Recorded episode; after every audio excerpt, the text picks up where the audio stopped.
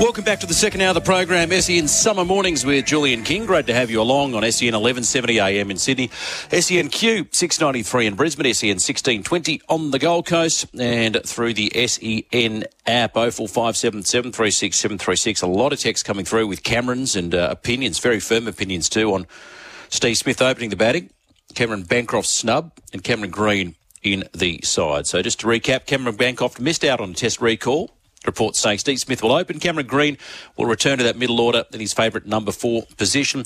In the women's cricket, Australia have defeated India in the final T20 International by seven wickets with eight balls to spare. Half centuries to Alyssa Healy and Beth Mooney, Annabelle Sutherland, player of the match, with figures of 2 4 12. The Strikers in the Big Bash last night kept their finals hopes alive with a win over the Hobart Hurricanes.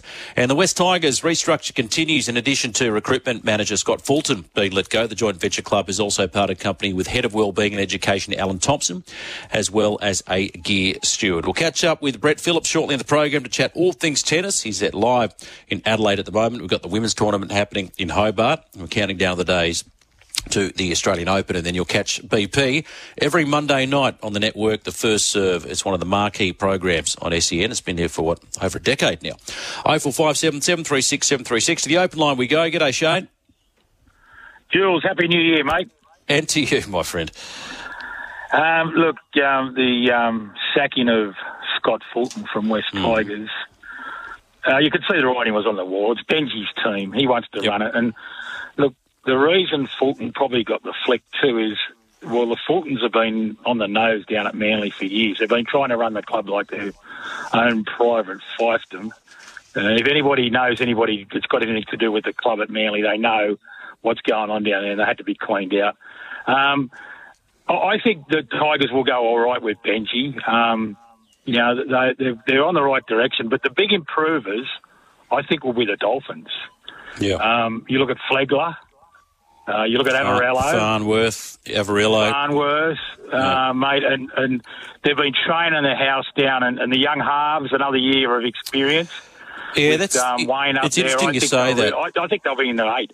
Yeah, it's interesting you talk about the halves. Some might have identified that as a weak spot. I mean, Katoa probably thrown in a bit before his time. And he faded the back end of the year, but you know this was a kid that was so highly regarded that Penrith didn't want to let him go. Sean O'Sullivan had the injury, but you know ably deputised for for, for Nathan during his time at Penrith, very dependable player.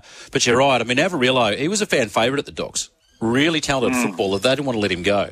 So with him and Farnworth, genuine speed, Flegler, now their packs are starting to look a bit better. You'll get Gilbert back, hopefully fully fit as well. Uh, a decent side. You talk about improvers. I think you're absolutely right. They'll be one. And look, the Tigers, firstly, they, they can't go any worse, can they, Shane? But it deserves to be Benji's team. It deserves to be yeah, Benji's team. It's some of those reports saying, oh, Fulton got Luai to the club. He chased Fonua Blake, but let's be honest. Luai doesn't go to that club if Benji's not the coach.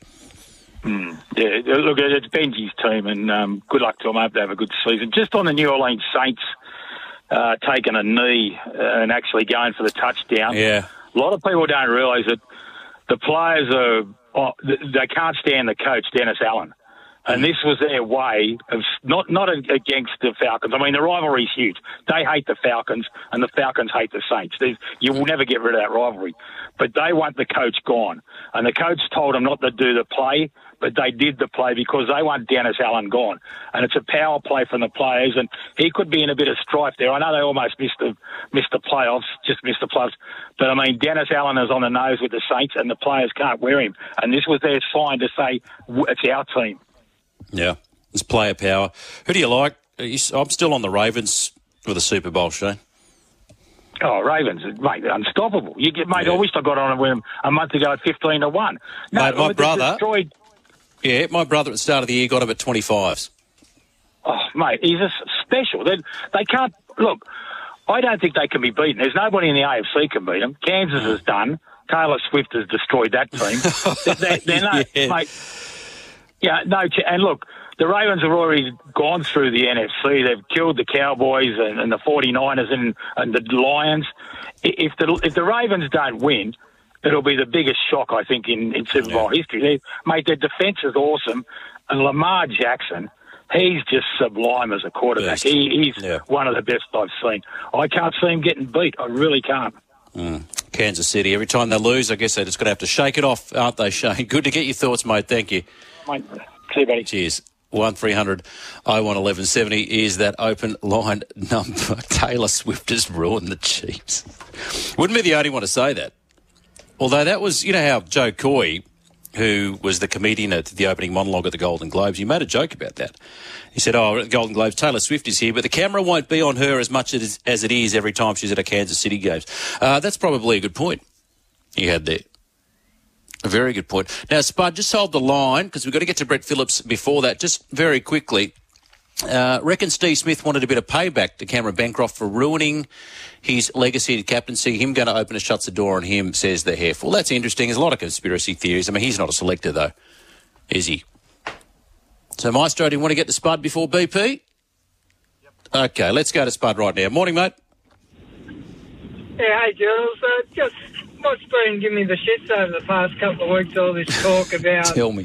Steve Smith needing a new challenge. I would have thought his challenge was scoring runs for Australia, and he hasn't really been scoring bucket loads anyway. He didn't do much in the Ashes. He didn't cash in again. Uh, it We got a 100 in the makes Ashes. it sound like Yeah. Oh, okay, sorry, but you know he hasn't been scoring tons of runs like the old Steve Smith. So I Yeah. thought that in itself would have. I mean, when Well, I hear this talk, uh, it makes it sound like he's bored where he is. You know what I mean? Well, look, I mean, Steve Smith would have done what was best for the team, Spud. And if he puts his hand up and says, you know what, I'll, give this a crack, and uh, you back him in. And I think, given his resume, Steve Smith, he's entitled to say to them, you know what, I'll give this a shot. And his numbers, as we said there, you know, if he comes in the first two overs, historically, he's averaged over 100. So people say it's unprecedented. Well, yes and no at the same time. And by his lofty standards, Steve Smith, okay, he's not churning out the 1,000 run seasons, averaging 60. He averaged, what, 42, 43 in the calendar year 2023 with 900 odd runs. Not off the charts, but not horrible. Not horrible. I'm backing him in. I'm backing him in. And is he the batter he was four years ago? Probably not. But he's still one of the first picked. Good on you, Spud. I've got to fly. 0457 736 736. Time to talk tennis again with our resident tennis expert, Brett Phillips, is on the line right now. Morning, BP. Uh, morning, Jules. You know, it's interesting. So, Jordan Thompson, who's uh, what a fan favourite at the moment, he, he won again in Adelaide overnight after defeating Rafa in that marathon. And apparently, he's a big West Tigers fan in the National Rugby League. So, Peter Psaltis, who calls rugby league for the Nine Networks, says, Oh, well, he's wanting to get a call up to, to Tigers training with Benji Marshall. They've been chatting a lot of West Tigers this morning. And, and I did make the point, I said, Well, the Tigers who've had consecutive wooden spoons, BP, they could do worse than to just replay Jordan Thompson's match against Rafa. So this is what persistence and grit looks like. Yeah, no doubt about that, uh, Jules. He's, he's always been, you know, super fit, uh, Jordan. Uh, he's had a, a training base over there in Florida for a long time. Uh, in fact, he's got his uh, American trainer out here as part of his team for the entire Aussie summer. He is, you know, he's put in a lot of hard yards across the journey, so he's never been blessed with, you know, the huge weapons that, you know, the, the players have. But in terms of uh, competing, in terms of his IQ and his intelligence and construction of points out on the court. He is uh, right up there with anyone. He sees the game as good as anyone. I remember we had him on SEN in special comments. Um, his nickname used to be Humphrey. Uh, he couldn't get a word out of uh, Jordan Thompson, uh, Jules, and he's come out of his shell the last few years. So I thought, what's he going to offer you in special comments? We had to have a little pep talk and say, Geordie, I need you to, you know, comment. You're the player. I need you to give us some really good insights. We were doing a Nick Kyrgios match, and um, he spent most of the match with his, his head in his hands going, I would never even contemplate playing that shot. I mean, you couldn't get more contrasting players. Yeah. Uh, but just the way he saw the game was brilliant. So maybe he's going to get the rewards from here. He's toiled. You know, I remember him being at Melbourne Park as a 17 year old, winning the wild card playoff. I reckon he almost went back to back. And I thought, who is this guy from Sydney who's loud and animated and, you know, a bit brash, and a, you know, a bit of a chip on his shoulder? But he had that competitiveness from day one, and he's close to his career high ranking. If he can get inside the top 40 this year, that'd be terrific. And uh, he's got Musetti next, uh, the fourth seed, world number 25. So it'll be a step up for Jordan a little bit later on today, and we'll get a feel for that uh, matchup. So defeated Facundo Diaz Acosta 6-2, 6-2. Served very well. Uh, wins as well, BP to Alex Bolt and Chris O'Connell. Uh, how did they play?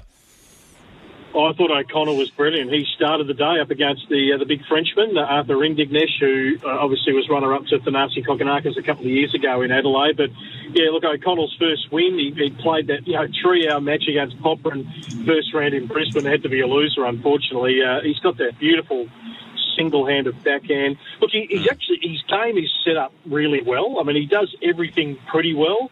It's just little subtle improvements, and you know, being able to sort of go the distance in sets and points, maintain that concentration, not have dips.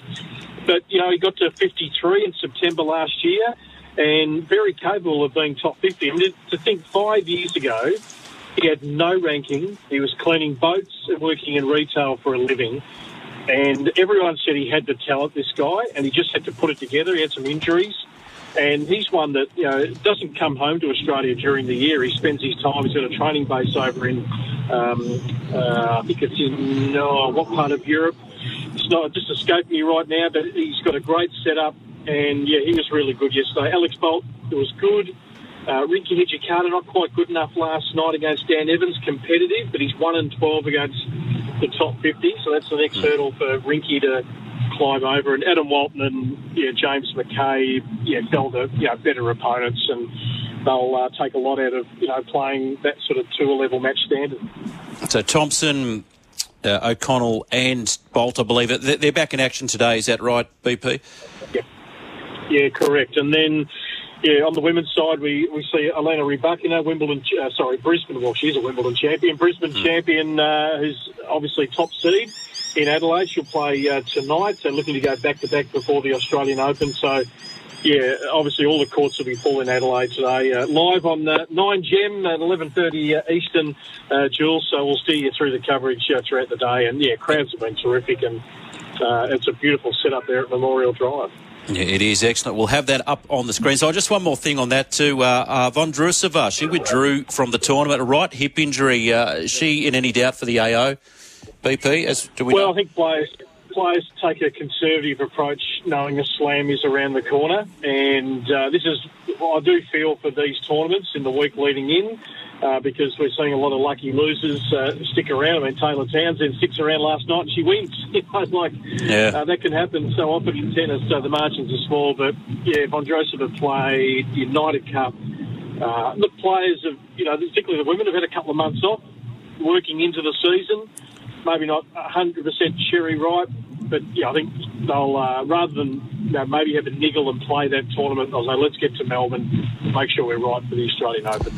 Now, I want to get your thoughts on this. Uh, Arina Rodionova, 105th ranked player in the world, the number one woman on the Australian rankings, not getting a wild card for the Australian Open. Suffice to say, she's not happy. She thinks the decision is personal, stemmed from many incidents that happened between herself and people in charge from years and years ago. So suggestions are the cards are marked. Instead, they gave the wild cards to Kimberly Birrell, Olivia Gadecki, Daria Saville, and, and Taylor Preston. Uh, does she have a point, or is this just some sour grapes?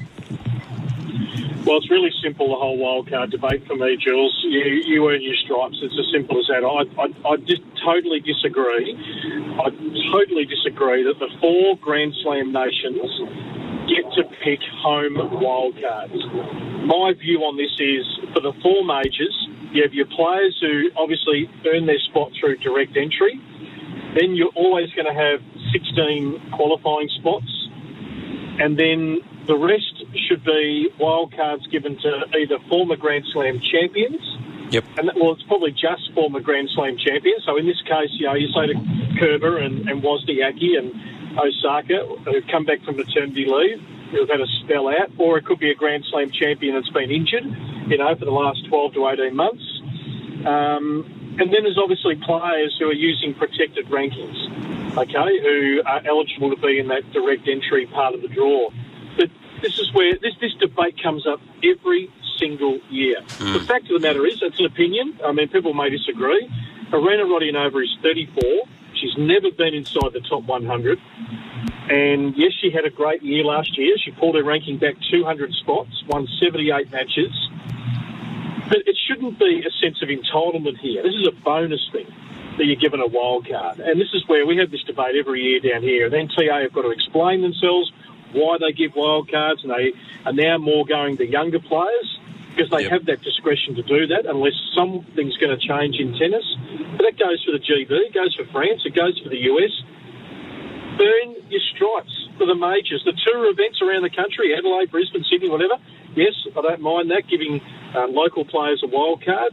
But for the pillars of the sport, you get there on merit, not you're 250 in the world, and you're given a wild card from Australia into the Australian Open. You bomb out first round 6-1, 6-2, and you're given $120,000, hmm. which sets up your year for travel and everything else. And the same players keep reappearing in qualifying, Julian, year after year, because they're not good enough to be inside the top 100, which is where Yeah. you want to be. Yeah. Six more ranking spots or five more ranking spots, and she doesn't need to level those those accusations. Just just one more thing on that. The Australian Open still have that, I think, a reciprocal agreement with the French Open. Am I right in saying, Brett? Yeah, I disagree with that as well. We have it with the French, we have it with uh, the US. Uh, we don't have it with Wimbledon. Wimbledon do their own thing and they uh, pick their own wild cards, no agreements with the other uh, Grand Slam federations. But I totally disagree with that uh, as well. I, I just think you get there courtesy of your ranking being good enough from whatever country you are uh, around the world. But that's my view. I've held it for a little while and everyone will you know, have their own view on it. Good to hear it. Great stuff as always, Brett. Uh, just stay safe on the road. I heard a car honking a horn. I hope that wasn't directed at you, mate. we'll catch all your great work I might have- on the night. Yeah, go on. Well, I'm in a 40 zone and I was concentrating so hard to speak to you, Jules. I might have slowed down to 25, so uh, probably got a deserved honk. Uh, uh, there you go. All right, we'll let you get back to your safe driving. We'll catch you on the Nine Network and on SEN. Good on you, Brett. Thank you, Julian. And There he is, Brett Phillips, SEN tennis expert. Interesting what he says. Okay, she's the top ranked player, Rodionova, but 34. Not going to get any better. She might say, well, they're, they're judging me over what had happened to Par. You know, maybe there's a bit of that. But pu- pu- putting all that aside, if you're picking these, is there an upside to picking somebody like Gadecki over Rodionova? I suspect there is. Now, 34 years of age, 105. If you're five ranking spots better, then you don't have to worry about arguing the point about a wild card. You qualify for the main draw anyway, so maybe focus on that instead. 0457 736 736. You're on summer mornings.